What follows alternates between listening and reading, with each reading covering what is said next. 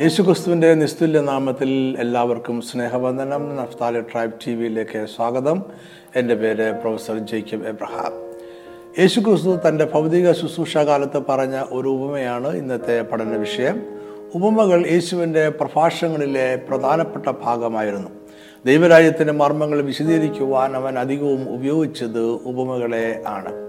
ചിലർ ദൈവരാജ്യത്തിന്റെ മർമ്മങ്ങൾ ഗ്രഹിക്കുവാനും മറ്റു ചിലർ ഗ്രഹിക്കാതെ ഇരിക്കുവാനും മനം തിരിയാതെയും അവരോട് ക്ഷമിക്കാതെയും ഇരിക്കത്തക്കവണ്ണം അവർ കണ്ടിട്ടും അറിയാതിരിപ്പാനും കേട്ടിട്ടും ഗ്രഹിപ്പാതിരിപ്പാനും വേണ്ടിയാണ് യേശു ഉപമകളിലൂടെ സംസാരിച്ചത്.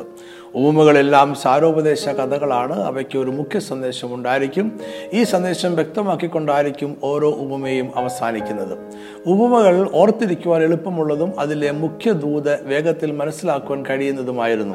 ഒപ്പം സാധാരണയായി ജനങ്ങൾ മനസ്സിലാക്കുന്നതിനും അപ്പുറമുള്ള ചില മർമ്മങ്ങൾ അതിൽ ഒളിപ്പിച്ചു വെക്കുവാനും കഴിയുമായിരുന്നു. യേശുവിന്റെ കാലത്ത് എല്ലാ റബിമാരും ആശയവിനിമയത്തിനായി ഉപമകൾ ഉപയോഗിക്കുമായിരുന്നു എന്ന് വേണം കരുതുവാൻ. യേശു ഉപയോഗിച്ച ഉപമകൾ യേശു കണ്ടുപിടിച്ചതല്ല. അന്ന് യഹൂദ സമൂഹത്തിൽ പ്രചാരമുണ്ടായിരുന്ന കഥകൾ തന്നെയായിരുന്നു അതെല്ലാം. എന്നാൽ യേശു അവയെ എടുത്ത് തന്റെ മുഖ്യ സന്ദേശത്തിന് യോജ്യമായ വിധത്തിൽ മാറ്റങ്ങൾ വരുത്തി ഉപയോഗിച്ചു. യേശുവിന്റെ ഉപമകൾ ഒരു സമ്പൂർണ ചിത്രമാണ്.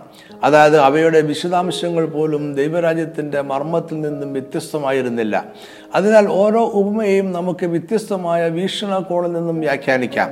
എങ്ങനെ വായിച്ചാലും അതിൽ ദൈവരാജ്യത്തിന്റെ ശരിയായ മർമ്മങ്ങൾ അടങ്ങിയിരിക്കും. ഉദാഹരണത്തിന് മുഴുവനായ പുത്രന്റെ ഉപമയെ നമുക്ക് പിതാവിനെ കേന്ദ്രമാക്കി വായിക്കാം. ഒന്നാമത്തെയോ രണ്ടാമത്തെയോ പുത്രനെ കേന്ദ്രമാക്കി വായിക്കാം. അതുമല്ലെങ്കിൽ ആ ഉപമയിലെ കൂലിക്കാരെ കേന്ദ്രമാക്കിയും ഉപമ വ്യാഖ്യാനിക്കാവുന്നതാണ്. എല്ലാ വ്യാഖ്യാനങ്ങളും ദൈവരാജ്യത്തിന്റെ മർമ്മങ്ങൾ വെളിവാക്കും. ഇതാണ് യേശു പറഞ്ഞ ഉപമകൾ സമ്പൂർണ ചിത്രമായിരുന്നു എന്നതുകൊണ്ട് ഉദ്ദേശിച്ചത്. മുഖ്യ സന്ദേശത്തിൽ നിന്നും കേൾവിക്കാരുടെ ചിന്തയെ വഴിതിരിച്ചു വിടുന്ന യാതൊരു വിശദാംശങ്ങളും യേശു ഉപമയിൽ പറഞ്ഞില്ല. അതിനാൽ ഉപമകൾ ഹ്രസ്വവും കൃത്യവുമായിരുന്നു. ശ്രദ്ധയോടെ തിരഞ്ഞെടുത്ത വാക്കുകളാണ് യേശു ഉപമകളിൽ ഉപയോഗിച്ചിട്ടുള്ളത് എന്നും നമുക്ക് മനസ്സിലാക്കാവുന്നതാണ്. ഉപമകൾ വിശാലവും പരന്നതുമായ കഥകളല്ല. അതൊരു സന്ദേശത്തിന്റെ വസ്തുനിഷ്ഠാപരമായ വാഹകർ മാത്രം ആണ്. പത്ത് കന്യകുമാരുടെ ഉപമയ്ക്ക് ശേഷം തുടർച്ചയായി പറയുന്ന ഒരു ഉപമയാണ് താലന്തുകളുടെ ഉപമ. ഈ ഉപമ നിങ്ങൾക്ക് മത്തായി ഇരുപത്തിയഞ്ചിന്റെ പതിനാല് മുതൽ മുപ്പത് വരെയുള്ള വാക്യങ്ങളിൽ വായിക്കാം. ഇവിടെ യേശു ക്രിസ്തു നമ്മളെ ഏൽപ്പിച്ച താലന്തുകളെ വ്യാപാരം ചെയ്യുക അതിനെ വർദ്ധിപ്പിക്കുക അതിൽ വിശ്വസ്തരായിരിക്കുക എന്നതാണ് മുഖ്യ സന്ദേശം. പരമ്പരാഗതമായ വ്യാഖ്യാനത്തിൽ നിന്നും വിഭിന്നമായ ഒരു വീക്ഷണകോണിൽ നിന്നും ഈ ഉപമയെ നോക്കിക്കാണുവാനാണ് നമ്മൾ ഇവിടെ ശ്രമിക്കുന്നത്. ആരംഭമായി നമുക്ക് ഈ ഉമ്മ എന്താണ് എന്ന് നോക്കാം. ഒരു മനുഷ്യൻ പരദേശത്ത് പോകുമ്പോൾ തന്റെ മൂന്ന് ദാസന്മാരെ വിളിച്ചു തന്റെ സമ്പത്ത് അവരെ ഏൽപ്പിച്ചു. ഒരുവന് അഞ്ച് താലന്ത് ഒരുവന് രണ്ട് ഒരുവന് ഒന്ന് ഇങ്ങനെ ഓരോരുത്തരും അവനവന്റെ പ്രാപ്തി പോലെ കൊടുത്തു. അതിനുശേഷം അവൻ യാത്ര പുറപ്പെട്ടു. യജമാനൻ താലന്തുകൾ ദാസന്മാരെ ഏൽപ്പിച്ചത് അത് വ്യാപാരം ചെയ്ത് വർദ്ധിപ്പിക്കണം എന്ന ആഗ്രഹത്തോടെ ആയിരുന്നു എന്ന് നമുക്ക് മനസ്സിലാക്കാവുന്നതാണ്. അഞ്ച് താലന്ത് ലഭിച്ചവൻ ഉടനെ ചെന്ന് വ്യാപാരം ചെയ്തു വേറെ അഞ്ച് താലന്ത് സമ്പാദിച്ചു രണ്ട് താലന്ത് ലഭിച്ചവൻ വ്യാപാരം ചെയ്ത് വേറെ രണ്ട് നേടി. നേടി എന്നാൽ ഒരു താലന്ത് ലഭിച്ചവനോ പോയി നിലത്തൊരു കുഴി കുഴിച്ചു യജമാന്റെ ദ്രവ്യം മറച്ചു വെച്ചു. വളരെ കാലം കഴിഞ്ഞ ശേഷം ആ ദാസന്മാരുടെ യജമാനൻ വന്നു അവരുമായി കണക്ക് തീർത്തു. അഞ്ച് താലന്ത് ലഭിച്ചവൻ അടുക്ക് വന്നു വേറെ അഞ്ചു കൂടെ കൊണ്ടുവന്നു. യജമാനെ അഞ്ച് താലന്തല്ലോ എന്നെ ഏൽപ്പിച്ചത് ഞാൻ അഞ്ചു താലന്ത് കൂടെ നേടിയിരിക്കുന്നു എന്ന് പറഞ്ഞു. അതിന് യജമാനൻ നന്നു നല്ലവനും വിശ്വസ്തനുമായ ദാസനെ നീ അല്പത്തിൽ വിശ്വസ്തനായിരുന്നു. ഞാൻ നിന്നെ അധികത്തിന് വിചാരകനാക്കും. നിന്റെ യജമാനന്റെ സന്തോഷത്തിലേക്ക് പ്രവേശിക്കുക എന്ന് അവനോട് പറഞ്ഞു. രണ്ട് താലന്ത് ലഭിച്ചവനും അടുക്ക് വന്നു യജമാനെ രണ്ട് താലന്തല്ലോ എന്നെ ഏൽപ്പിച്ചത്. ഞാൻ രണ്ട് താലന്ത് കൂടെ നേടിയിരിക്കുന്നു എന്ന് പറഞ്ഞു. അതിന് യജമാനൻ നന്ന് നല്ലവനും വിശ്വസ്തനുമായ ദാസനെ നീ അല്പത്തിൽ വിശ്വസ്തനായിരിക്കുന്നു. ഞാൻ നിന്നെ അധികത്തിന് വിചാരകനാക്കും. നിന്റെ യജമാനന്റെ സന്തോഷത്തിലേക്ക് പ്രവേശിക്ക എന്ന് അവനോട് പറഞ്ഞു. ഒരു താലന്ത് ലഭിച്ചവനും അടുക്ക് വന്നു യജമാനെ നീ വിതയ്ക്കാത്തടത്തു നിന്ന് കൊയ്യുകയും വിതറാത്തടത്തു നിന്ന് ശേഖരിക്കുകയും ചെയ്യുന്ന കഠിന മനുഷ്യനെന്ന് ഞാൻ അറിഞ്ഞു ഭയപ്പെട്ടു. ചെന്നു നിന്റെ താലന്ത് നിലത്ത് മറച്ചു വെച്ചു നിന്റേത് ഇതാ എടുത്തുകൊള്ളുക എന്ന് പറഞ്ഞു. അതിന് യജമാൻ ഉത്തരം പറഞ്ഞു ദുഷ്ടനും മടിയനുമായ ദാസിനെ ഞാൻ വിതയ്ക്കാത്തടത്ത് നിന്ന് കൊയ്യുകയും വിതറാത്തടത്ത് നിന്ന് ചേർക്കുകയും ചെയ്യുന്നവനെന്ന് നീ അറിഞ്ഞുവല്ലോ. നീ എന്റെ ദ്രവ്യം പൊൻവാണിപ്പക്കാരെ ഏൽപ്പിക്കേണ്ടതായിരുന്നു. എന്നാൽ ഞാൻ വന്നു എന്റേത് പലിശയോടുകൂടെ വാങ്ങിക്കൊള്ളുമായിരുന്നു. ആ താലന്ത് അവന്റെ പക്കൽ നിന്ന് എടുത്ത് പത്ത് താലന്ത് ഉള്ളവന് കൊടുപ്പീൻ. അങ്ങനെ ഉള്ളവന് ഏവനും ലഭിക്കും അവന് സമൃദ്ധിയും ഉണ്ടാകും. ഇല്ലാത്തവനോടോ ഉള്ളതും കൂടെ എടുത്തു കളയും. എന്നാൽ കൊള്ളരുതാത്ത ദാസനെ ഏറ്റവും പുറത്തുള്ള ഇരുട്ടിലേക്ക് തള്ളിക്കളവീൻ. അവിടെ കരച്ചിലും പല്ലുകടിയും ഉണ്ടാകും. ഇതാണ് യേശു പറഞ്ഞ ഉപമ. യേശു പറയുന്ന താലന്തുകളുടെ ഉപമയും അവൻ മറ്റൊരവസരത്തിൽ പറഞ്ഞ പത്ത് റാത്തൽ വെള്ളിയുടെ ഉപമയും ഒറ്റ നോട്ടത്തിൽ ഒരുപോലെയുള്ളവയാണ് എന്ന് നമുക്ക് തോന്നും. എന്നാൽ ഇവ രണ്ടും തമ്മിൽ ചില വ്യത്യാസങ്ങളുണ്ട്. പത്ത് റാത്തൽ വെള്ളിയുടെ ഉപമ ലൂക്കോസ് പത്തൊമ്പതിന്റെ പന്ത്രണ്ട് മുതൽ ഇരുപത്തിയാറ് വരെയുള്ള വാക്യങ്ങളിൽ നമ്മൾ വായിക്കുന്നു. താലന്തുകളുടെ ഉപമ മത്തായി ഇരുപത്തിയഞ്ചിന്റെ പതിനാല് മുതൽ മുപ്പത് വരെയുള്ള വാക്യങ്ങളിൽ രേഖപ്പെടുത്തിയിരിക്കുന്നു. രണ്ട് ഉപമകളിലും യജമാനൻ ദൂരദേശത്തേക്ക് യാത്ര പോവുകയാണ്. അവന്റെ സമ്പത്ത് ദാസന്മാരെ വ്യാപാരം ചെയ്യുവാനായി ഏൽപ്പിക്കുകയാണ്. ഒരു ഉപമയിൽ പത്ത് റാത്തിൽ വെള്ളി പത്ത് ദാസന്മാർക്ക് നൽകിയാണ്. രണ്ടാമത്തെ ഉപമയിൽ താലന്തുകൾ വ്യത്യസ്തങ്ങളായ അളവിൽ യജമാനൻ ദാസന്മാർക്ക് നൽകുന്നു. എന്താണ് താലന്ത് എന്താണ് റാത്തൽ? അത് ലളിതമായി മനസ്സിലാക്കുവാൻ നമുക്ക് ഇവിടെ ശ്രമിക്കാം. ഇതിന് ഉത്തരമായി എന്താണ് ഷേക്കൽ എന്ന് പറഞ്ഞുകൊണ്ട് നമുക്ക് ആരംഭിക്കാം. ഷേക്കൽ എന്നത് ഭാരമളക്കുന്ന ഒരു അളവുകോൽ ആയിരുന്നു. അത് തൂക്കം ആയിരുന്നു. അതായത് പുരാതന ഇസ്രായേലിൽ നാണയം എണ്ണിയായിരുന്നില്ല അത് എത്രമാത്രം ഉണ്ട് എന്ന് പറഞ്ഞിരുന്നത്. നാണയത്തിന്റെ അളവ് അതിന്റെ തൂക്കമായിട്ടായിരുന്നു പറഞ്ഞിരുന്നത്. എന്തിനെങ്കിലും വില നൽകേണ്ടി വരുമ്പോൾ സ്വർണമോ വെള്ളിയോ തൂക്കി അതിന്റെ ഭാരമനുസരിച്ച് വിലയായി നൽകുമായിരുന്നു. ദൈവാലയത്തിലേക്കുള്ള വഴിപാടും ഇങ്ങനെ സ്വർണമോ വെള്ളിയോ അതിന്റെ ഭാരം തൂക്കിയായിരുന്നു നൽകിയിരുന്നത്. ഇപ്രകാരമുള്ള അറുപത് ശേക്കലായിരുന്നു ഒരു റാത്തൽ. ഷേക്കലും റാത്തലും തൂക്കം തന്നെയായിരുന്നു. അതിനാൽ ഒരു റാത്തൽ എന്നത് ഒരു വലിയ തുക ആയിരുന്നു. അറുപത് റാത്തലായിരുന്നു ഒരു താലന്ത്. അതും തൂക്കം തന്നെ. അതായത് അറുപത് ഷേക്കൽ ഒരു റാത്തലും അറുപത് റാത്തൽ ഒരു താലന്തുമായിരുന്നു. എല്ലാം തൂക്കമായിരുന്നു എണ്ണമായിരുന്നില്ല. അതിനാൽ ഒരു താലന്ത് പോലും വ്യാപാരം ചെയ്യുവാൻ മതിയായ ഒരു വലിയ തുക ആയിരുന്നു. എന്നാൽ ഈ ഉപമകൾ യേശു പറയുന്നത് രണ്ട് വ്യത്യസ്തങ്ങളായ സാഹചര്യങ്ങളിലാണ്. ലൂക്കോസിൽ ഉപമ യേശുവും ശിഷ്യന്മാരും യാത്ര ചെയ്ത് എരിശുവിനോട് അടുത്തപ്പോൾ പറഞ്ഞതാണ്. അവരുടെ യാത്ര ഗലീലിൽ നിന്നും തുടങ്ങിയതാണ്. അവർ എരിശുലേമിനെ സമീപിച്ചപ്പോൾ ദൈവരാജ്യം ക്ഷണത്തിൽ വെളിപ്പെടുമെന്ന് ശിഷ്യന്മാർക്കും കൂടെയുള്ളവർക്കും തോന്നി. എന്നാൽ കാര്യങ്ങൾ അങ്ങനെയല്ല ക്രമീകരിക്കപ്പെടുന്നത് എന്ന് പറയുവാനായി യേശു പത്ത് റാത്തൽ വെള്ളിയുടെ ഉപമ പറഞ്ഞു. അതിനാൽ ഉപമയിലെ മുഖ്യ സന്ദേശം യേശു രാജ്യത്വം പ്രാപിക്കുവാൻ പിതാവിന്റെ സന്നിധിയിലേക്ക് പോകുമെന്നും കുറെ നാളുകൾ കഴിഞ്ഞ് രാജ്യത്വം പ്രാപിച്ച് വീണ്ടും മടങ്ങി വരും എന്നും ഈ രണ്ട് സംഭവങ്ങൾക്കുമിടയിൽ ഒരു ഇടവേള ഉണ്ടായിരിക്കും എന്നുമാണ് ഈ ഇടവേളയിൽ യേശു ഏൽപ്പിക്കുന്ന ദൈവരാജ്യത്തിന്റെ സുവിശേഷം വ്യാപാരം ചെയ്ത് അതിനെ വർദ്ധിപ്പിച്ചു കൊണ്ടിരിക്കണം മത്തായിലെ താരന്തുകളുടെ ഉപമയുടെ സാഹചര്യം വ്യത്യസ്തമാണ്. ഇവിടെ യേശു ദൈവാലയം സന്ദർശിച്ചതിന് ശേഷം തിരികെ ഒലിമലയിലേക്ക് പോയി. അവിടെ വെച്ച് ശിഷ്യന്മാർ അവന്റെ അടുക്കൽ വന്നു. യരിശുലേമിന്റെ തകർച്ച ലോകത്തിന്റെ അവസ്ഥാനം യേശുക്രിസ്തുവിന്റെ മടങ്ങി വരവ് എന്നിവ എപ്പോൾ സംഭവിക്കുമെന്ന് ചോദിച്ചു. ഈ മൂന്ന് ചോദ്യങ്ങൾക്കുമുള്ള മറുപടി ഒരുമിച്ച് സമ്മിശ്രമായി യേശു പറയുകയാണ്.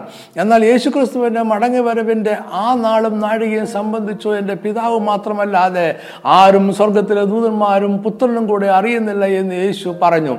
അതിനാൽ അങ്ങനെ നിങ്ങൾ നിലയ്ക്കാത്ത നാഴികയിൽ മനുഷ്യപുത്രം വരുന്നത് കൊണ്ട് നിങ്ങളും ഒരുങ്ങിയിരിപ്പീൻ എന്നും യേശു ഉപദേശിച്ചു. ഇതിനുശേഷം ഏൽപ്പിച്ച ജോലി ഉത്തരവാദിത്തത്തോടെ ചെയ്യുന്ന വിശ്വസ്തനും ബുദ്ധിമാനുമായ ദാസന്റെയും തന്നെ ഏൽപ്പിച്ച ജോലിയെ അലക്ഷ്യമായി കണ്ട ദുഷ്ടദാസന്റെയും ഉപമ യേശു പറഞ്ഞു. അതിനുശേഷം യേശു വീണ്ടും മറ്റൊരു ഉപമ കൂടി പറഞ്ഞു. അത് മണവാളനെ എതിരേൽപ്പാൻ വിളക്കിയെടുത്തുകൊണ്ട് പുറപ്പെട്ട പത്ത് കന്യകമാരുടെ ഉപമയാണ്. ഈ രണ്ട് ഉപമകളും അപ്രതീക്ഷിത സമയത്ത് യേശുക്രിസ്തു മടങ്ങി വരുമെന്ന് ഓർത്ത് എപ്പോഴും ഒരുങ്ങിയിരിക്കണമെന്ന സന്ദേശം നൽകുന്നു. ഈ രണ്ട് ഉപമകളുടെയും മുഖ്യ സന്ദേശങ്ങൾ വ്യത്യസ്തമാണ്. ദിവസമാണ്. പത്ത് റാത്തിൽ വെള്ളിയുടെ ഊമ ആരംഭിക്കുന്നത് കുലീനനായ ഒരു മനുഷ്യൻ രാജ്യത്വം പ്രാപിച്ചു മടങ്ങി വരണം എന്ന് വെച്ച് ദൂരദേശത്തേക്ക് യാത്ര പോയി എന്ന് പറഞ്ഞുകൊണ്ടാണ്. അതായത് രാജ്യത്വം പ്രാപിച്ചു മടങ്ങി വരുന്ന ക്രിസ്തു ഇവിടെ മുഖ്യ കഥാപാത്രമാണ്. എന്നാൽ മത്തായി രേഖപ്പെടുത്തിയിരിക്കുന്ന താലന്തുകളുടെ ഊമ ആരംഭിക്കുന്നത് ഒരു മനുഷ്യൻ പരദേശത്ത് പോകുമ്പോൾ ദാസന്മാരെ വിളിച്ചു തന്റെ സമ്പത്തോടെ ഏൽപ്പിച്ചു എന്ന് പറഞ്ഞുകൊണ്ടാണ്. അതായത് താലന്തുകളുടെ ഉപമയിൽ രാജ്യത്വം പ്രാപിക്കുവാനായി പോകുന്ന യജമാനനില്ല ഇവിടെ യജമാനൻ ദൂരദേശത്തേക്ക് യാത്രയാകുന്നു എന്ന് മാത്രം. പത്രാത്തിൽ വെള്ളിയുടെ ഉമയിൽ തിരികെ വരുന്ന യജമാന്റെ അടുക്കൽ കണക്കുകൾ തീർക്കുന്ന ദാസന്മാർ നിൽക്കുന്നതായി കാണുന്നു. ആദ്യത്തെ ദാസൻ അവന് ലഭിച്ച ഒരു റാത്തിൽ വെള്ളി വ്യാപാരം ചെയ്തു പത്രാത്തിൽ വെള്ളി സമ്പാദിച്ചു എന്നും രണ്ടാമൻ അവന് ലഭിച്ച ഒരു റാത്തിൽ വെള്ളി വ്യാപാരം ചെയ്ത് അഞ്ച് റാത്തിൽ വെള്ളി സമ്പാദിച്ചു എന്നും പറഞ്ഞു. അവരോട് യജമാനം പറയുന്നത് ഇങ്ങനെയാണ് നീ അത്യല്പത്തിൽ വിശ്വസ്തനായതുകൊണ്ട് പത്ത് പട്ടണത്തിന് അധികാരമുള്ളവനായിരിക്ക എന്ന് കൽപ്പിച്ചു. രണ്ടാമനോട് നീയും അഞ്ച് പട്ടണത്തിന് മേൽവിചാരകൻ ആയിരിക്ക എന്ന് അവനോട് കൽപ്പിച്ചു. യജമാനൻ രാജ്യത്വം പ്രാപിച്ചു വന്നിരിക്കുകയാണ്. അതിനാൽ ദാസന്മാർക്ക് മേൽവിചാരകന്മാർ ആയിരിക്കുവാൻ പട്ടണങ്ങളെ നൽകുവാൻ അവന് കഴിയും. എന്നാൽ താലന്തുകളുടെ ഉമയിൽ പട്ടണങ്ങളുടെ അധികാരം ദാസന്മാർക്ക് കൊടുക്കുന്നതായി കാണുന്നില്ല. ഇവിടെ രാജ്യത്വം പ്രാപിക്കുവാനായി പോകുന്ന യജമാനനുമില്ല. യജമാനന്റെ പ്രതിഫലം ഇത്ര മാത്രമേ ഉള്ളൂ. നല്ലവനും വിശ്വസ്തനുമായ ദാസനെ നീ അല്പത്തിൽ വിശ്വസ്തനായിരുന്നു. ഞാൻ നിന്നെ അധികത്തിന് വിചാരകനാക്കും. നിന്റെ യജമാനന്റെ സന്തോഷത്തിലേക്ക് പ്രവേശിക്കാം. എന്നാൽ ദൂരദേശത്തേക്ക് യാത്ര പോകുന്ന യജമാനും വ്യാപാരം ചെയ്യുവാനും യജമാന്റെ സമ്പത്ത് ലഭിക്കുന്ന ദാസന്മാരും യജമാനന്റെ അസാന്നിധ്യമുള്ള നീണ്ട ഇടവേളയും യജമാനന്റെ മടങ്ങിവരവും കണക്കുകളുടെ പരിശോധനയും വിശ്വസ്തർക്കുള്ള പ്രതിഫലവും രണ്ട് ഉപമകളിലും ഒരുപോലെ കാണാം. ഇത് സൂചിപ്പിക്കുന്ന ചില സത്യങ്ങളുണ്ട്. യേശു ക്രൂശിൽ മരിച്ചതിന് ശേഷം ദൈവരാജ്യത്തിന്റെ സുവിശേഷം തന്റെ ദാസന്മാരെ ഏൽപ്പിച്ചിട്ട് അവർ സ്വർഗത്തിലേക്ക് പിതാവിന്റെ സന്നിധിയിലേക്ക് തന്നെ കയറിപ്പോകും. പിന്നീട് അവന്റെ അസാന്നിധ്യമുള്ള ഒരു നീണ്ട ഇടവേള ഉണ്ടാകും. ഈ ഇടവേളയിൽ അവന്റെ ദാസന്മാർ ദൈവരാജ്യത്തിന്റെ സുവിശേഷം വ്യാപാരം ചെയ്ത് അതിനെ വർദ്ധിപ്പിക്കണം. യേശു വീണ്ടും വരും. അപ്പോൾ അവന്റെ ദാസന്മാർ അവനെ ഏൽപ്പിച്ച സുവിശേഷം വ്യാപാരം ചെയ്തതിന്റെ കണക്കുകൾ അവനെ ഏൽപ്പിക്കണം. തക്കവണ്ണം അവരെല്ലാവർക്കും പ്രതിഫലവും ശിക്ഷയും കൽപ്പിക്കും. അപ്പോൾ എന്തായിരിക്കും താലന്തുകളുടെ ഉപമയിലെ മുഖ്യ സന്ദേശം? നമ്മൾ മുമ്പ് പറഞ്ഞതുപോലെ യേശു ഉപമ പറയുന്നതിന് മുമ്പ് രണ്ട് ഉപമകൾ പറയുന്നുണ്ട്. അതിലെ പത്ത് കന്യകമാരുടെ ഉപമ സമയത്തും അസമയത്തും ക്രിസ്തുവിന്റെ വരവിനെ കാത്തിരിക്കണം എന്ന സന്ദേശം നൽകുന്നു. അതിനു മുമ്പേ ബുദ്ധിയുള്ള ദാസന്റെയും ദുഷ്ടനായ ദാസന്റെയും ഉപമ പറയുന്നുണ്ട്. ഇതിൽ വിശ്വസ്തതയാണ് മുഖ്യ സന്ദേശം. താലന്തുകളുടെ ഉപമയിലും വിശ്വസ്തതയാണ് മുഖ്യ സന്ദേശം. ഈ മൂന്ന് ഉപമകളും കൂട്ടി വായിച്ചാൽ ദൂരദേശത്തേക്ക് പോകുന്ന യജമാനെയും അവന്റെ അഭാവമുള്ള ദീർഘകാലയളവിനെയും തന്നെ വിശ്വസ്തയോടെ ഏതു നേരവും കാത്തിരിക്കുന്നവരും ഇടവേളയിൽ താൻ ഏൽപ്പിച്ച സമ്പത്ത് വ്യാപാരം ചെയ്ത് വർദ്ധിപ്പിക്കുന്ന ദാസന്മാരെയും നമുക്ക് കാണാം. അതായത് താലന്തുകളുടെ ഭൂമിയിൽ ദൈവരാജ്യത്തിന്റെ ഒരു പ്രധാന മർമ്മം യേശു പറയുന്നു വിശ്വസ്തത വ്യാപാരത്തിലെ വിജയമാണ്. വ്യാപാരത്തിലെ വിജയം വിശ്വസ്തതയാണ്. വ്യാപാരത്തിലെ വിജയം ദൈവരാജ്യത്തിന്റെ വർധനവ് ആണ്. ഞാൻ പറഞ്ഞ ഈ ദൈവരാജ്യത്തിന്റെ പ്രമാണമാണോ താലന്തുകളുടെ ഉമയിലെ സന്ദേശമെന്ന് നമുക്ക് തുടർന്ന് പരിശോധിക്കാം. ആദ്യമായ ദൈവരാജ്യത്തിന്റെ വർധനവ് എന്ന ആശയം വേദപുസ്തകത്തിന്റെ അടിസ്ഥാനത്തിലുള്ള ചിന്തയാണോ എന്ന് നോക്കാം. യശയ്യാവ് ഒമ്പതാം അധ്യായം ആരംഭിക്കുന്നത് പിന്നത്തേതിൽ ജാതികളുടെ മണ്ഡലത്തിന് മഹത്വം വരുത്തും എന്ന് പറഞ്ഞുകൊണ്ടാണ്. പ്രവാചകൻ തുടർന്ന് പറയുന്നത് ഇതാണ് ഇരുട്ടിൽ നടന്ന ജനം വലിയൊരു വെളിച്ചം കണ്ടു. അന്ധതമസ്സുള്ള ദേശത്ത് പാർത്തവരുടെ ഇടയിൽ പ്രകാശം ശോഭിച്ചു. നീ വർദ്ധിപ്പിച്ചിട്ടില്ലാത്ത ജാതിയെ വർദ്ധിപ്പിക്കുന്നു. ആറാം വാക്യം പറയുന്നു നമുക്കൊരു ശിശു ജനിച്ചിരിക്കുന്നു നമുക്കൊരു മകൻ നൽകപ്പെട്ടിരിക്കുന്നു. ആധിപത്യം അവന്റെ തോളിലിരിക്കും. ഇത് നമ്മുടെ കർത്താവിനെ കുറിച്ചാണ് എന്ന് എടുത്തു പറയേണ്ടതില്ലല്ലോ. ഏഴാം വാക്യം ഇങ്ങനെയാണ് അവന്റെ ആധിപത്യത്തിന്റെ വർധനയ്ക്കും സമാധാനത്തിനും അവസാനം ഉണ്ടാകുകയില്ല ദൈവരാജ്യത്തിന്റെ വർധനവിനെ കുറിച്ചാണ് ഇവിടെ പറയുന്നത് എന്ന് ഞാൻ പറയേണ്ട കാര്യമില്ലല്ലോ. യേശു തന്റെ ഭൗതിക ശുശ്രൂഷ ആരംഭിക്കുന്നത് തന്നെ കാലം തികഞ്ഞു ദൈവരാജ്യം സമീപിച്ചിരിക്കുന്നു മാനസാന്തരപ്പെട്ട് സുവിശേഷത്തിൽ വിശ്വസിപ്പിയെന്ന് പറഞ്ഞുകൊണ്ടാണ്. യേശുവിന്റെ വരവോടെ പ്രഖ്യാപനത്തോടെയും ദൈവരാജ്യം ആരംഭിച്ചു കഴിഞ്ഞു. എന്നാൽ അവൻ ഇപ്പോൾ രാജ്യത്വം പ്രാപിച്ചു മടങ്ങി വരേണ്ടതിന് ദൂരദേശത്തേക്ക് പോയിരിക്കുന്നു. അവൻ വേഗം തിരികെ വരും. ഈ ഇടവേളയിൽ ദൈവരാജ്യം നമ്മുടെ കൈകളിലായിരിക്കുന്നു. നമ്മളതിനെ വ്യാപാരം ചെയ്ത് വർദ്ധിപ്പിക്കണം. ദൈവരാജ്യം നമ്മൾ അനുഭവിക്കുന്നതല്ല വിശ്വസ്തത. അതിനെ വ്യാപാരം ചെയ്യുന്നതാണ് വിശ്വസ്തത. വ്യാപാരത്തിലെ വിജയമാണ് വിശ്വസ്തതയുടെ അടയാളം. ദൈവരാജ്യത്തിന്റെ വർധന അതിന്റെ പരപ്പാണ്. ദൈവരാജ്യത്തിന്റെ മൂല്യങ്ങളാൽ ലോകം സ്വാധീനിക്കപ്പെടുന്നതാണ്. അതായത് ദൈവരാജ്യത്തിന്റെ മൂല്യങ്ങളുടെ സ്വാധീനതയും അതിന്റെ വർധനയും പരപ്പുമാണ് ദൈവരാജ്യത്തിന്റെ വർധന. ഇതാണ് താലന്തുകളുടെ ഉപമയുടെ സന്ദേശം. നമുക്ക് വീണ്ടും ഉപമയിലേക്ക് തിരികെ വരാം. ഉപമയെ വിശദമായി പഠിക്കാം. ഒരു മനുഷ്യൻ പരദേശത്ത് പോകുമ്പോൾ ദാസന്മാരെ വിളിച്ചു തന്റെ സമ്പത്ത് അവരെ ഏൽപ്പിച്ചു. ഇവിടെ നിന്നുകൊണ്ട് നമുക്ക് ചില കാര്യങ്ങൾ മനസ്സിലാക്കുവാനുണ്ട്. എന്തിനാണ് യജമാനൻ തന്റെ സമ്പത്ത് ദാസന്മാരെ ഏൽപ്പിച്ചത്? തന്റെ അസാന്നിധ്യത്തിൽ അവ നഷ്ടപ്പെട്ടു പോകുമെന്നോ പുഴുവും തുരുമ്പും കെടുക്കുകയും കള്ളന്മാർ തുറന്ന് മോഷ്ടിക്കുകയും ചെയ്യുമെന്നോ ഭയന്നാണോ? അങ്ങനെയാണ് ഒരു ദാസൻ മനസ്സിലാക്കിയത് എന്ന് തോന്നുന്നു. എന്നാൽ യജമാനന്റെ ഉദ്ദേശ്യം അതായിരുന്നില്ല. അവൻ ഒരു ഇടവേളയ്ക്ക് ശേഷം തിരികെ വന്നപ്പോൾ ആദ്യം ചെയ്തത് അവരുമായി കണക്ക് തീർക്കുക എന്നതാണ്. അതായത് താൻ ഏൽപ്പിച്ച താലന്തുകൾ അവർ എത്രമാത്രം വർദ്ധിപ്പിച്ചു എന്നതിന്റെ കണക്കാണ് അവൻ തീർപ്പാക്കുന്നത്. അതിന്റെ അർത്ഥം യജമാനന്റെ അസാന്നിധ്യത്തിൽ തന്റെ സമ്പത്ത് വർദ്ധിപ്പിക്കുവാനായിട്ടാണ് അവൻ ദാസന്മാരെ ഏൽപ്പിച്ചത്. ഇവിടെയാണ് ഒരു താലന്ത് ലഭിച്ചവൻ പരാജയപ്പെട്ടത്. അവൻ തനിക്ക് ലഭിച്ച ഒരു താലന്ത് നഷ്ടമാക്കിയില്ല. യജമാനൻ അത് തിരികെ കൊടുത്തു. അവനത് പുഴുവും തുരുമ്പും കെടുക്കുകയും കള്ളന്മാർ തുറന്ന് മോഷ്ടിക്കുകയും ചെയ്യാതെ സൂക്ഷിച്ചു. വിശ്വസ്തയോടെ അത് അങ്ങനെ തന്നെ തിരികെ കൊടുത്തു. എന്നാൽ യജമാനൻ അവനെ ശകാരിക്കുകയും ശിക്ഷിക്കുകയും ചെയ്തു. അപ്പോൾ താൻ ഏൽപ്പിച്ച താലന്തുകൾ വ്യാപാരം ചെയ്യണമെന്നും അതിനെ വർദ്ധിപ്പിക്കണമെന്നുമാണ് യജമാനൻ ആഗ്രഹിച്ചത് എന്നത് വ്യക്തമാകുന്നു. ഇനി നമ്മൾ ചിന്തിക്കുന്നത് അടിമത്തം നിലവിലുണ്ടായിരുന്ന അക്കാലത്ത് യജമാനന്മാർ തങ്ങളുടെ സമ്പത്ത് വ്യാപാരം ചെയ്യുവാൻ ദാസന്മാരെ ഏൽപ്പിക്കുമായിരുന്നുവോ എന്ന ചോദ്യമാണ്. ഒപ്പം തന്റെ ദാസന്മാർ വ്യാപാരം ചെയ്ത് സമ്പാദിച്ചതെല്ലാം മുഴുവൻ തുകയും അവർ എന്തുകൊണ്ടാണ് യജമാനനെ ഏൽപ്പിച്ചത്? ഉപമയിൽ അവർ വ്യാപാരം ചെയ്തുവെന്നും അവർ അതിൽ നിന്നും മൊത്തം എന്ത് നേടി എന്നും പറയുന്നുണ്ട്. അഞ്ച് താലന്ത് ലഭിച്ചവൻ ഉടനെ ചെന്ന് വ്യാപാരം ചെയ്തു വേറെ അഞ്ച് താലന്ത് സമ്പാദിച്ചു. അങ്ങനെ തന്നെ രണ്ട് താലന്ത് ലഭിച്ചവൻ വേറെ രണ്ട് നേടി. ഇതെല്ലാം അവർ യജമാനന് കൈമാറി. അതായത് അവർ സമ്പാദിച്ചതെല്ലാം യജമാനന് കൊടുത്തു. അവർക്കായി ഒന്നും എടുത്തില്ല. മധ്യപൂർവ ദേശത്തെ അടിമത്ത സമ്പ്രദായം പാശ്ചാത്യ നാടുകളിൽ പിന്നീട് നിലവിലുണ്ടായിരുന്ന അടിമത്ത സമ്പ്രദായത്തിൽ നിന്നും വിഭിന്നമാണ്.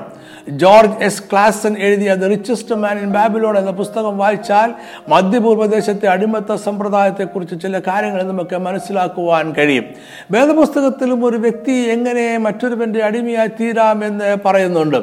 ഒരുവൻ ഏതെങ്കിലും വിധത്തിൽ സാമ്പത്തികമായി തകർന്നാൽ അവൻ സമ്പന്നനായ മറ്റൊരുവന്റെ അടിമയായി തീരാം.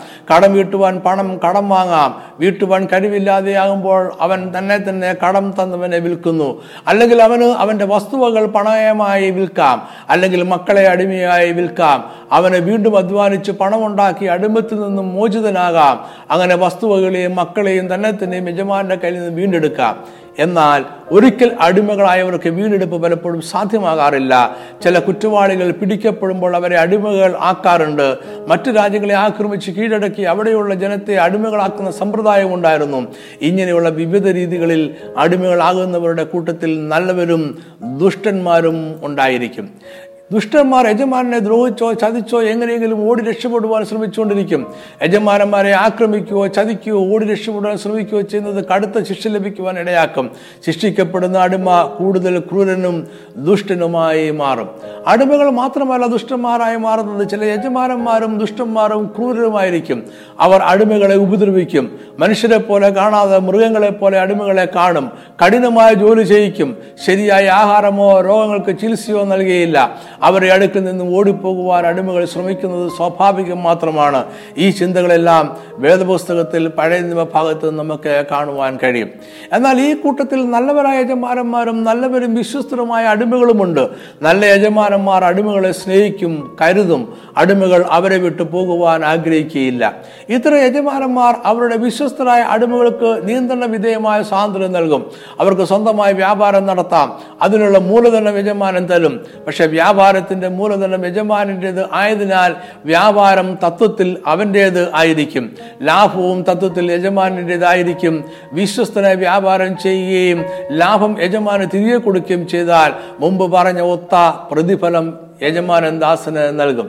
ഈ വ്യവസ്ഥയുടെ പശ്ചാത്തലത്തിൽ ആണ് യേശു പറഞ്ഞ ഊമയിലെ യജമാനൻ തന്റെ സമ്പത്ത് തന്റെ അഭാവത്തിൽ വ്യാപാരം ചെയ്ത് വർദ്ധിപ്പിക്കുവാൻ ദാസന്മാരെ ഏൽപ്പിക്കുന്നത്. അവൻ വിശ്വസ്തർ എന്ന് കണ്ടിട്ടാണ് മൂന്ന് പേരെ തിരഞ്ഞെടുത്തത്. അവർ യജമാനനോട് വിശ്വസ്തർ ആയിരിക്കുകയും ചെയ്തു. കണക്ക് തീർക്കുന്ന സമയത്ത് മൂന്നാമത്തെ ദാസനെ യജമാനൻ ദുഷ്ടനും മടിയനുമായ ദാസനെ കൊള്ളരുതാത്ത ദാസനെ എന്നിങ്ങനെയാണ് വിളിക്കുന്നത്. അവിശ്വസ്തനായ ദാസനെ എന്ന് വിളിക്കുന്നില്ല. ഇത് നമുക്ക് പിന്നീട് വിശദമായി പഠിക്കാം. ഈ ഭാഗം ഇടുന്നതിന് മുമ്പ് മാർമികമായ ഒരു കാര്യം നിങ്ങളുടെ ശ്രദ്ധയിൽപ്പെടുത്തട്ടെ.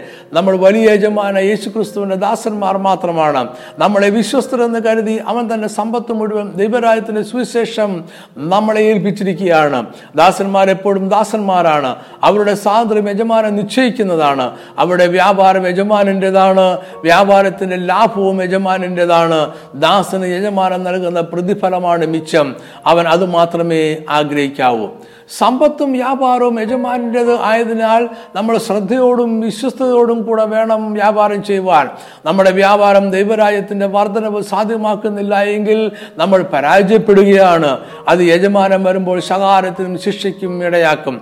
അതിനാൽ നമ്മൾ എപ്പോഴും നമ്മുടെ ചിന്തകളും പ്രവൃത്തികളും വാക്കുകളും ദൈവരാജ്യത്തിന്റെ വർധനവിനെ ഉതകുമോ എന്ന് ചിന്തിക്കുന്നത് നല്ലതായിരിക്കും. തിരികെ വരുന്ന യജമാനന്റെ മുമ്പിലും സാക്ഷിയായി നിൽക്കുന്ന അനേകരുടെ മുമ്പിലും നമ്മൾ ലജ്ജിക്കുവാൻ ಕಂಡವರಿಡಿದು താലന്ത് ലഭിച്ച ദാസന്മാർ ഉടനെ ചെന്ന് വ്യാപാരം ചെയ്തു എന്ന ഉപമയിൽ നമ്മൾ വായിക്കുന്നു. എന്താണ് വ്യാപാരം ചെയ്തു എന്നതുകൊണ്ട് ഉദ്ദേശിക്കുന്നത്? വ്യാപാരം എന്നതൊരു വലിയ വ്യവസായമല്ല എന്ന് നമ്മൾ മനസ്സിലാക്കണം. അത് ലളിതമായി പറഞ്ഞാൽ കച്ചവടമാണ്. അന്നത്തെ ഒരു വ്യാപാരി എങ്ങനെയാണ് കച്ചവടം ചെയ്തത് എന്ന് നമുക്ക് നോക്കാം. ഇവിടെ ഒരു ആത്മീയ മർമ്മം ഒളിച്ചിരിപ്പുണ്ട്. അന്നത്തെ വ്യാപാരം അപകടം നിറഞ്ഞതും ശ്രദ്ധാപൂർവം ചെയ്യേണ്ടതുമായ ഒരു പ്രവൃത്തിയായിരുന്നു. അവൻ തന്റെ വീടും കുടുംബവും ബന്ധുമിത്രാദികളെയും സ്നേഹിതരെയും വിട്ട് ദൂരദേശങ്ങളിലേക്ക് യാത്ര ചെയ്യുന്നവനായിരുന്നു. ഒരു പട്ടണത്തിൽ നിന്നും മറ്റൊരു പട്ടണത്തിലേക്ക് യാത്ര ചെയ്യുന്നത് ശ്രമകരവും അക്ഷീണവുമായ ജീവിതമായിരുന്നു വ്യാപാരിയുടേത്. വ്യത്യസ്തമായ കാലാവസ്ഥകൾ വ്യത്യസ്തമായ ഭക്ഷണങ്ങൾ ജീവിത സാഹചര്യങ്ങൾ എന്നിവയെല്ലാം വ്യാപാരിയുടെ ജീവിതത്തെ ക്ലേശകരമാക്കി. വല്ലപ്പോഴും മാത്രമേ വീട്ടിലേക്ക് തിരികെ എത്താറുള്ളൂ. വീട്ടിലെത്തിയാൽ അല്പകാലം താമസിക്കും വീണ്ടും യാത്രയാകും. അന്ന് വാർത്താ വിനിമയ മാർഗങ്ങൾ ഇന്നത്തെ പോലെ ഇല്ലായിരുന്നു എന്ന് ഓർക്കുക. ഒരിക്കൽ തന്റെ വീട് വിട്ടാൽ അവൻ എന്ത് സംഭവിച്ചു എന്ന് വീട്ടിൽ ഉള്ളവർക്കും വീട്ടിൽ എന്ത് സംഭവിച്ചു എന്ന് അവനും അറിയുവാൻ പ്രയാസമായിരുന്നു. തികച്ചും അരിഷിതാവസ്ഥ നിറഞ്ഞ ഒരു ജീവിതമായിരുന്നു വ്യാപാരിയുടേത്. വ്യാപാരികൾ അന്നും ഇന്നും ചെയ്യുന്നത് ഒരു വസ്തു സുലഭമായും വിലക്കുറവിലും ലഭിക്കുന്ന സ്ഥലത്ത് നിന്നും അത് വാങ്ങി ആവശ്യമുള്ളവർക്ക് അവരുടെ സ്ഥലത്ത് എത്തിച്ചു കൊടുക്കുക എന്നതാണല്ലോ. ഇതിനായി വ്യാപാരി അവന്റെ സമ്പത്ത് മുതൽ മുടക്കായി മുൻകൂട്ടി മുടക്കുന്നു സാധനങ്ങൾ വാങ്ങുന്നു. അത് ആവശ്യക്കാരുടെ അടുക്കൽ സുരക്ഷിതമായി എത്തിക്കുക അവന്റെ ഉത്തരവാദിത്തമാണ്. അതായത് അവനെ എങ്ങനെ അത് ലഭിച്ചുവോ അതുപോലെ തന്നെ ആവശ്യക്കാരുടെ അടുക്കൽ എത്തിക്കണം. ആവശ്യക്കാർ എവിടെയുണ്ടെന്നും അവരുടെ അടുക്കൽ എങ്ങനെ വസ്തുക്കൾ എത്തിക്കാമെന്നതും കണ്ടുപിടിക്കേണ്ടത് ജോലിയും വ്യാപാരിയുടേതാണ്. ആവശ്യക്കാരുടെ പക്കൽ അവ എത്തിച്ച് അത് അവർ വാങ്ങിച്ചാൽ മാത്രമേ അവൻ മുടക്കിയ പണം തിരികെ ലഭിക്കൂ. വ്യാപാരിയുടെ ജോലി വളരെ അപകടം നിറഞ്ഞതാണ് എന്ന് ഞാൻ പറഞ്ഞല്ലോ. അവൻ ആദ്യം വസ്തുവകൾ വാങ്ങിക്കുവാനായി തന്റെ സമ്പത്തുമായ ദൂരദേശങ്ങളിലേക്ക് യാത്ര ചെയ്യണം. ഈ യാത്രയിൽ പ്രതികൂലമായ കാലാവസ്ഥ അവൻ അഭിമുഖീകരിക്കേണ്ടി വരും. പരുക്കന്മാരായ മനുഷ്യരെ അവന് നേരിടേണ്ടി വരും. വഴിയിലും സത്രങ്ങളിലും പതിയിരിക്കുന്ന കള്ളന്മാർ അവനെ ആക്രമിച്ച് അവന്റെ സമ്പത്ത് കൊള്ള ചെയ്തേക്കാം. ചിലപ്പോൾ അവനെ കൊന്നേക്കാം. വ്യാപാരത്തിന് പുറപ്പെടുന്ന യാത്ര ചിലപ്പോൾ മരണത്തിലേക്ക് അയക്കാം. എങ്കിലും ഒരു വ്യാപാരിക്ക് മാത്രമേ സമ്പത്തിനെ വർദ്ധിപ്പിക്കുവാൻ കഴിയുള്ളൂ. ഇന്ന് നമ്മൾ സുവിശേഷം വ്യാപാരം ചെയ്യുന്നവരാണ്. അതിൽ ആപത്തുകളുണ്ട് ഒറ്റപ്പെടലുകളും ഏകാന്തതയുമുണ്ട് കുടുംബത്തെയും ചാർച്ചക്കാരെയും സ്നേഹിതരെയും വേർപിരിഞ്ഞ് ജീവിക്കേണ്ടി വന്നേക്കാം എന്നാൽ നമ്മൾ വ്യാപാരം ചെയ്യുവാനായി വിളിക്കപ്പെട്ടവരാണ്. നമുക്ക് മാറി നിൽക്കുവാൻ കഴിയുകയില്ല നമ്മൾ ഇന്ന് അഭിമുഖീകരിക്കുന്ന ഏറ്റവും വലിയ പ്രശ്നം നമ്മുടെ ജീവിതത്തിന്റെ മേലുള്ള ആപത്തല്ല. യജമാനൻ നമ്മളെ ഏൽപ്പിച്ച സമ്പത്ത് കള്ളന്മാർ വഴിമതിയെ മോഷ്ടിക്കുവാൻ ശ്രമിക്കുന്നു എന്നതാണ്. നമ്മൾ വ്യാപാരം ചെയ്യുന്നത് നമ്മുടെ നല്ല യജമാനനായ യേശു ക്രിസ്തു നമ്മളെ ഏൽപ്പിച്ച ദൈവരാജ്യത്തിന്റെ സുവിശേഷമാണ്. അത് ആവശ്യമുള്ള ധാരാളം പേർ ഈ ലോകത്ത് ഇനിയുമുണ്ട് അവരെ കണ്ടെത്തുക അവർക്ക് അത് കൊടുക്കുക എന്നതാണ് നമ്മളുടെ വിശ്വസ്തത. നമ്മുടെ വ്യാപാരത്തിന് മുടക്കുമുതലും വ്യാപാരം ചെയ്യുന്ന വസ്തുവകളും നമ്മുടെ സ്വന്തമല്ല. അത് നമ്മുടെ യജമാനന്റെതാണ് അതിൽ യജമാനന്റെ മേലെഴുത്തും മുദ്രയുമുണ്ട്. അവന്റെ മേലെഴുത്തും മുദ്രയുമാണ് നമ്മൾ വ്യാപാരം ചെയ്യുന്ന ദൈവരാജ്യത്തിന്റെ സുവിശേഷത്തിന്റെ സവിശേഷത. അവന്റെ മുദ്ര സുവിശേഷത്തെ കള്ളന്മാരിൽ നിന്നും സംരക്ഷിക്കുകയും ചെയ്യും. നമ്മളിവിടെ ഒരു ഇടനിലക്കാരൻ മാത്രമാണ്. യജമാനിൽ നിന്നും വാങ്ങി ആവശ്യക്കാർക്ക് കൊടുക്കുന്നു എന്ന് മാത്രം അതിനാൽ വ്യാപാരത്തിലെ മുടക്കുമുതലും ലാഭവും യജമാനനുള്ളതാണ്. അത് അവന് തിരികെ കൊടുക്കണം. യജമാനൻ തന്റെ സമ്പത്ത് ദാസന്മാരെ ഏൽപ്പിച്ചത് വ്യാപാരം ചെയ്യുവാൻ വേണ്ടിയാണ്. വ്യാപാരം ചെയ്യുന്നത് സമ്പത്ത് വർദ്ധിപ്പിക്കുവാൻ വേണ്ടിയാണ്. അതുകൊണ്ടാണ് വിശ്വസ്തനായിരിക്കുക എന്നത് വിജയി ആയിരിക്കുക എന്നതായി മാറുന്നത്. വ്യാപാരത്തിലെ വിജയമാണ് വ്യാപാരത്തിലെ വിശ്വസ്തത. ഈ തത്വം അറിഞ്ഞിട്ടും പ്രവർത്തിക്കാതിരുന്ന മൂന്നാമത്തെ ദാസനെ ദുഷ്ടനും മടിയനുമായ ദാസനെ എന്നാണ് യജമാനൻ വിളിക്കുന്നത്. ഉപമ ആരംഭിക്കുമ്പോൾ യേശു പറയുന്നത് ഇങ്ങനെയാണ്. ഒരു മനുഷ്യൻ പരദേശത്ത് പോകുമ്പോൾ ദാസന്മാരെ വിളിച്ചു തന്റെ സമ്പത്ത് അവരെ ഏൽപ്പിച്ചു. ഒരുവന് അഞ്ച് താലന്ത് ഒരുവന് രണ്ട് ഒരുവന് ഒന്ന്. ഇങ്ങനെ ഓരോരുത്തരും അവന്റെ പ്രാപ്തി പോലെ കൊടുത്ത് യാത്ര പുറപ്പെട്ടു. യജമാനന് ഓരോ ദാസന്റെ പ്രാപ്തി അറിയാം. അതനുസരിച്ചാണ് താലന്ത് അളന്ന് കൊടുത്തത്. അതായത് ഒരു താലന്ത് കിട്ടിയവൻ ഏറ്റവും കുറഞ്ഞത് ഒരു താലന്ത് കൂടിയെങ്കിലും നേടുവാൻ കഴിയുമെന്ന് യജമാനൻ അറിയാമായിരുന്നു. അവനത് നേടാതിരുന്നത് അവന്റെ കഴിവുകേട് കൊണ്ടല്ല അവൻ മടിയനും ദുഷ്ടനും കൊളരുതാത്തവനും ആയതുകൊണ്ടാണ്. താലന്ത് ലഭിച്ചവർ അവരുടെ പ്രാപ്തി പോലെ വ്യാപാരം ചെയ്തു. പ്രാപ്തി പോലെ അതിനെ വർദ്ധിപ്പിച്ചു. അഞ്ച് താലന്ത് ലഭിച്ചവൻ അഞ്ച് താലന്ത് കൂടെ വ്യാപാരം ചെയ്ത് നേടി. രണ്ട് താലന്ത് ലഭിച്ചവൻ രണ്ട് താലന്ത് കൂടെ വ്യാപാരം ചെയ്ത് നേടി. ഓരോരുത്തർക്ക് ലഭിച്ച താലന്തും അവർ നേടിയതും വിഭിന്നമായിരുന്നു. എന്നാൽ യജമാനന്റെ പ്രതികരണം രണ്ടുപേരോടും ഒന്നായിരുന്നു. അതിന് യജമാനൻ നന്ന് നല്ലവനും വിശ്വസ്തനുമായ ദാസനെ നീ അല്പത്തിൽ വിശ്വസ്തനായിരുന്നു. ഞാൻ നിന്നെ അധികാരത്തിന് വിചാരകനാക്കും. നിന്റെ യജമാന്റെ സന്തോഷത്തിലേക്ക് പ്രവേശിക്ക എന്ന് അവനോട് പറഞ്ഞു. അവർ എത്ര നേടി എന്നതല്ല. വിശ്വസ്തയോടെ വ്യാപാരം ചെയ്തോ അതിനെ വർദ്ധിപ്പിച്ചോ എന്നത് മാത്രമാണ് യജമാനൻ കണക്കാക്കിയത്. അപ്പോൾ വ്യാപാരവും വർധനവും പ്രധാന വിഷയങ്ങളാണ്. യജമാനൻ ദാസന്മാരുടെ വ്യത്യസ്തത അളന്നത് താൻ ഏൽപ്പിച്ച താലന്ത് വർദ്ധിപ്പിച്ചോ എന്ന് നോക്കിയാണ്. മറ്റു രീതിയിൽ പറഞ്ഞാൽ വ്യാപാരത്തിൽ അവർ വിജയിച്ചോ എന്നതാണ് അവരുടെ വിശ്വസ്തയുടെ അടയാളം. ഇവിടെ വിജയവും വിശ്വസ്തതയും ഒന്നായി മാറുന്നു. ദൈവരായത്തിൽ വിജയം വിശ്വസ്തതയാണ്. വിശ്വസ്തത വിജയം ആണ്. ഇത് മനസ്സിലാക്കുവാൻ നമുക്ക് മൂന്നാമത്തെ ദാസന്റെ കണക്ക് കൂടി നോക്കാം. യജമാനൻ മൂന്നാമത്തെ ദാസന്റെ പ്രാപ്തി പോലെ ഒരു താലന്ത് അവനെ ഏൽപ്പിച്ചിട്ടാണ് ദൂരദേശത്തേക്ക് പോയത്. അവനിൽ നിന്നും അവന്റെ പ്രാപ്തിക്കും അവനെ ഏൽപ്പിച്ചതിനും അനുസരിച്ച വർധനവും മാത്രമേ യജമാനൻ പ്രതീക്ഷിച്ചുള്ളൂ. എന്നാൽ നിർഭാഗ്യവശാൽ അവൻ വ്യാപാരം ചെയ്യുവാൻ പോലും തയ്യാറായില്ല. അവന്റെ വ്യാപാരം തകർന്നതല്ല. അവന്റെ കഴിവില്ലായ്മയാൽ വ്യാപാരം നഷ്ടത്തിലായതല്ല. അവൻ വ്യാപാരം ചെയ്യാതെ മടിയനായിരുന്നു. താലന്തുകൾ ലഭിച്ച മറ്റു രണ്ട് ദാസന്മാരും അത് വ്യാപാരം ചെയ്തപ്പോൾ ഒരു താലന്ത് ലഭിച്ച മൂന്നാമൻ പോയി നിലത്തൊരു കുഴി കുഴിച്ച് യജമാന്റെ ദ്രവ്യം മറച്ചു വെച്ചു. യജമാനോട് കണക്ക് തീർത്തത് പുസ്തകം അവൻ പറഞ്ഞത് ഇങ്ങനെയാണ്. ഞാൻ നിന്നെ ഭയപ്പെട്ടു ചെന്നു നിന്റെ താലന്ത് നിലത്ത് മറച്ചു വെച്ചു. നിന്റെ ദിത എടുത്തുകൊള്ളുക എന്ന് പറഞ്ഞു. അവൻ യജമാനന്റെ താലന്ത് എന്തിനാണ് കുഴിച്ചിട്ടത്? അന്നത്തെ കാലത്ത് കള്ളന്മാർ സമ്പത്ത് മോഷ്ടിക്കാതിരിക്കുവാനുള്ള ഏറ്റവും നല്ല മാർഗം അത് അതീവ രഹസ്യമായി വീടിനുള്ളിലോ സമീപത്തോ കുഴി കുഴിച്ച് അതിൽ ഭദ്രമായി വെക്കുക എന്നതായിരുന്നു. ഈ ദാസനും അതാണ് ചെയ്തത്. അവൻ യജമാനെ ഭയപ്പെട്ടു. അവനെ ഏൽപ്പിച്ച യജമാന്റെ താഴ്ന്ന് നഷ്ടപ്പെട്ടാൽ വലിയ ശിക്ഷ അനുഭവിക്കേണ്ടി വരുമെന്നും യജമാനൻ തിരികെ വരുവാൻ ദീർഘകാലം എടുക്കുമെന്നും ദാസൻ അറിയാമായിരുന്നു. അതിനാൽ അവൻ അതിനെ സൂക്ഷിച്ചു വെച്ചു. യജമാനൻ തിരികെ വന്ന് ചോദിച്ചപ്പോൾ അവൻ അത് തിരികെ കൊടുത്തു. യജമാനൻ ദൂരദേശത്തേക്ക് പോകുമ്പോൾ കൊടുത്ത അതേ താലന്ത് യാതൊരു പോറൽ പോലും ഏക്കാതെ കള്ളന്മാർ തുറന്നു കൊണ്ടുപോകാതെ പുഴുവും തുരുമ്പും കെടുക്കാതെ അവൻ തിരികെ കൊടുത്തു. താലന്ത് ഈ ദീർഘകാലയളവിൽ കളഞ്ഞുപോയെന്നോ മറ്റേതെങ്കിലും വിധത്തിൽ നഷ്ടപ്പെട്ടു എന്നോ അവൻ കളവായി പറഞ്ഞില്ല. അവൻ അതിൽ ഒന്നും എടുത്തു മാറ്റിയില്ല. യജമാനൻ എന്ത് എങ്ങനെ കൊടുത്തുവോ അങ്ങനെ തന്നെ അവൻ തിരികെ കൊടുത്തു. എന്നിട്ടും യജമാനൻ അവനെ മാത്രം വിശ്വസ്തനാദാസനെ എന്ന് വിളിച്ചില്ല. എന്ത് അവിശ്വസ്തതയാണ് അവൻ കാണിച്ചത്? അവൻ വ്യാപാരം ചെയ്തില്ല താലന്തുകളെ വർദ്ധിപ്പിച്ചതുമില്ല. വ്യാപാരം ചെയ്യുക എന്നതിനേക്കാൾ ഉപരി അതിനെ വർദ്ധിപ്പിച്ചില്ല എന്നതാണ് അവന്റെ അവിശ്വസ്തതയായ യജമാനൻ കണ്ടത്. യജമാനൻ അവനോട് പറയുന്നത് ഇങ്ങനെയാണ് നീ എന്റെ ദ്രവ്യം പൊൻവാണിഫക്കാരെ ഏൽപ്പിക്കേണ്ടതായിരുന്നു. എന്നാൽ ഞാൻ വന്ന് എന്റെ എന്റേത് പലിശയോടുകൂടെ വാങ്ങിക്കൊള്ളുമായിരുന്നു. അതായത് നിനക്ക് വ്യാപാരം ചെയ്യുവാൻ ഭയമോ മടിയോ ആയിരുന്നുവെങ്കിൽ യജമാനൻ തന്ന താലത്തിന് പണം വ്യാപാരം ചെയ്യുന്നവരെ ഏൽപ്പിക്കാമായിരുന്നു. യജമാനൻ വന്ന് അവരുടെ പക്കൽ നിന്നും പലിശയോടെ തിരികെ വാങ്ങുമായിരുന്നു. അങ്ങനെ ചെയ്താലും താലന്തുകളെ വർദ്ധിപ്പിക്കാമായിരുന്നു. താലന്തുകളുടെ വർധനവ് യജമാനന്റെ പ്രധാന വിഷയമാണ്. അത് ചെയ്യാതെ ഇരുന്നതിനാലാണ് യജമാനൻ അവനെ ദുഷ്ടദാസനെന്നും കൊള്ളരുതാത്ത ദാസനെന്നും വിളിക്കുന്നത്. ഇന്ന് നമ്മുടെ പക്കലും നമ്മുടെ കർത്താവ് അവന്റെ സമ്പത്തായ ദൈവരായത്തിന്റെ സുവിശേഷം ഏൽപ്പിച്ചിട്ടുണ്ട്. അതിനെ വ്യാപാരം ചെയ്യണമെന്ന് നമുക്ക് കൽപ്പനയുമുണ്ട്. ദൈവരായത്തിന്റെ വർധനവാണ് കർത്താവിന്റെ ലക്ഷ്യം. വ്യാപാരം ചെയ്യുവാൻ നമുക്ക് മടിയോ ഭയമോ ആണെങ്കിൽ നമുക്കതിനെ വ്യാപാരം ചെയ്ത് മറ്റു ആരെങ്കിലും ഏൽപ്പിക്കാം. അതിന്റെ അർത്ഥം വ്യക്തമാണ്. നമുക്ക് സുവിശേഷം പറയുവാൻ അസൗകര്യമുണ്ടെങ്കിൽ സുവിശേഷം അറിയിക്കുന്ന മറ്റൊരാളിനെ അതിനായി പിന്താങ്ങാം അങ്ങനെയെങ്കിൽ കർത്താവുമായി കണക്ക് തീർക്കുന്ന ദിവസം നമുക്ക് ധൈര്യത്തോടെ പറയുവാൻ കഴിയും. നീ ഏൽപ്പിച്ച താലന്ത് വർദ്ധിച്ചിരിക്കുന്നു. മത്തായി പത്താം അധ്യായം നാൽപ്പത്തൊന്ന് നാൽപ്പത്തിരണ്ട് വാക്യങ്ങളിൽ നമ്മൾ ഇങ്ങനെ വായിക്കുന്നു. പ്രവാചകൻ എന്ന് വെച്ച് പ്രവാചകനെ കൈക്കൊള്ളുന്നവന് പ്രവാചകന്റെ പ്രതിഫലം ലഭിക്കും.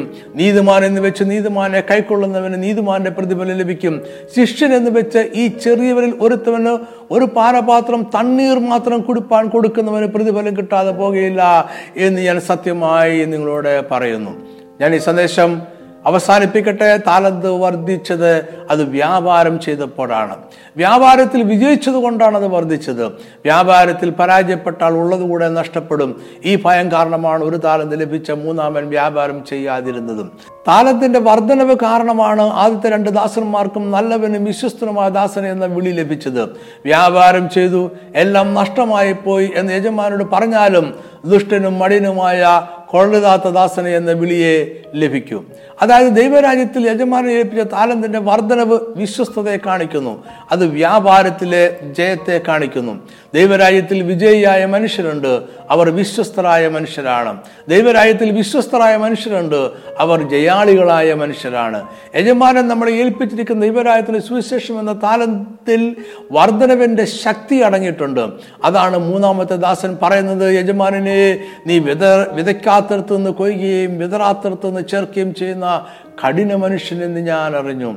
നമ്മൾ വ്യാപാരം ചെയ്യുക ദൈവരാജ്യം വർദ്ധിച്ചുകൊണ്ടേയിരിക്കും. നമ്മൾ ജയാളികളായിത്തീരും ദൈവരാജ്യത്തിന്റെ വ്യാപാരം ഒരിക്കലും നഷ്ടമായിട്ടില്ല. ഒന്നുകൂടി ഞാൻ പറയട്ടെ ദൈവരാജ്യത്തിലെ വിശ്വസ്തരെല്ലാം ജയാളികളാണ്. ജയാളികളെല്ലാം വിശ്വസ്തരാണ്. ഈ പഠനം ഇവിടെ അവസാനിപ്പിക്കട്ടെ. എല്ലാ മാസവും ഒന്നാമത്തെയും മൂന്നാമത്തെയും ശനിയാഴ്ച വൈകിട്ട് അഞ്ചു മണിക്ക് പവർ വിഷൻ ടി വിയിൽ ഞാൻ ദൈവവചനം പങ്കുവെക്കുന്നുണ്ട്. ദൈവവചനം ഗൗരവമായി പഠിക്കുവാൻ ആഗ്രഹിക്കുന്നവർ മറക്കാതെ കാണുക. മറ്റുള്ളവരോടും കൂടെ പറയുക. ഒപ്പം തന്നെ ഓൺലൈനിൽ നമ്മുടെ വീഡിയോ ഓഡിയോ ചാനലുകളിൽ ധാരാളം വീഡിയോകളും ഓഡിയോകളും മലയാളത്തിലും ഇംഗ്ലീഷിലും ലഭ്യമാണ്. വീഡിയോ കാണുവാൻ താല്പര്യമുള്ളവർ Naphtali tribe T V dot com എന്ന വീഡിയോ ചാനലും ഓഡിയോ കേൾക്കുവാൻ താല്പര്യമുള്ളവർ Naphtali tribe radio dot com എന്ന ഓഡിയോ ചാനലും സന്ദർശിക്കുക. ഈ രണ്ട് ചാനലുകളും സബ്സ്ക്രൈബ് ചെയ്യാൻ മറക്കരുത്. അത് ഇനിയും നമ്മൾ പ്രസിദ്ധീകരിക്കുന്ന സന്ദേശങ്ങൾ നഷ്ടപ്പെടാതെ കേൾക്കുവാൻ നിങ്ങളെ സഹായിക്കും. ഈ സന്ദേശം കണ്ടതിനും കേട്ടതിനും വളരെ നന്ദി.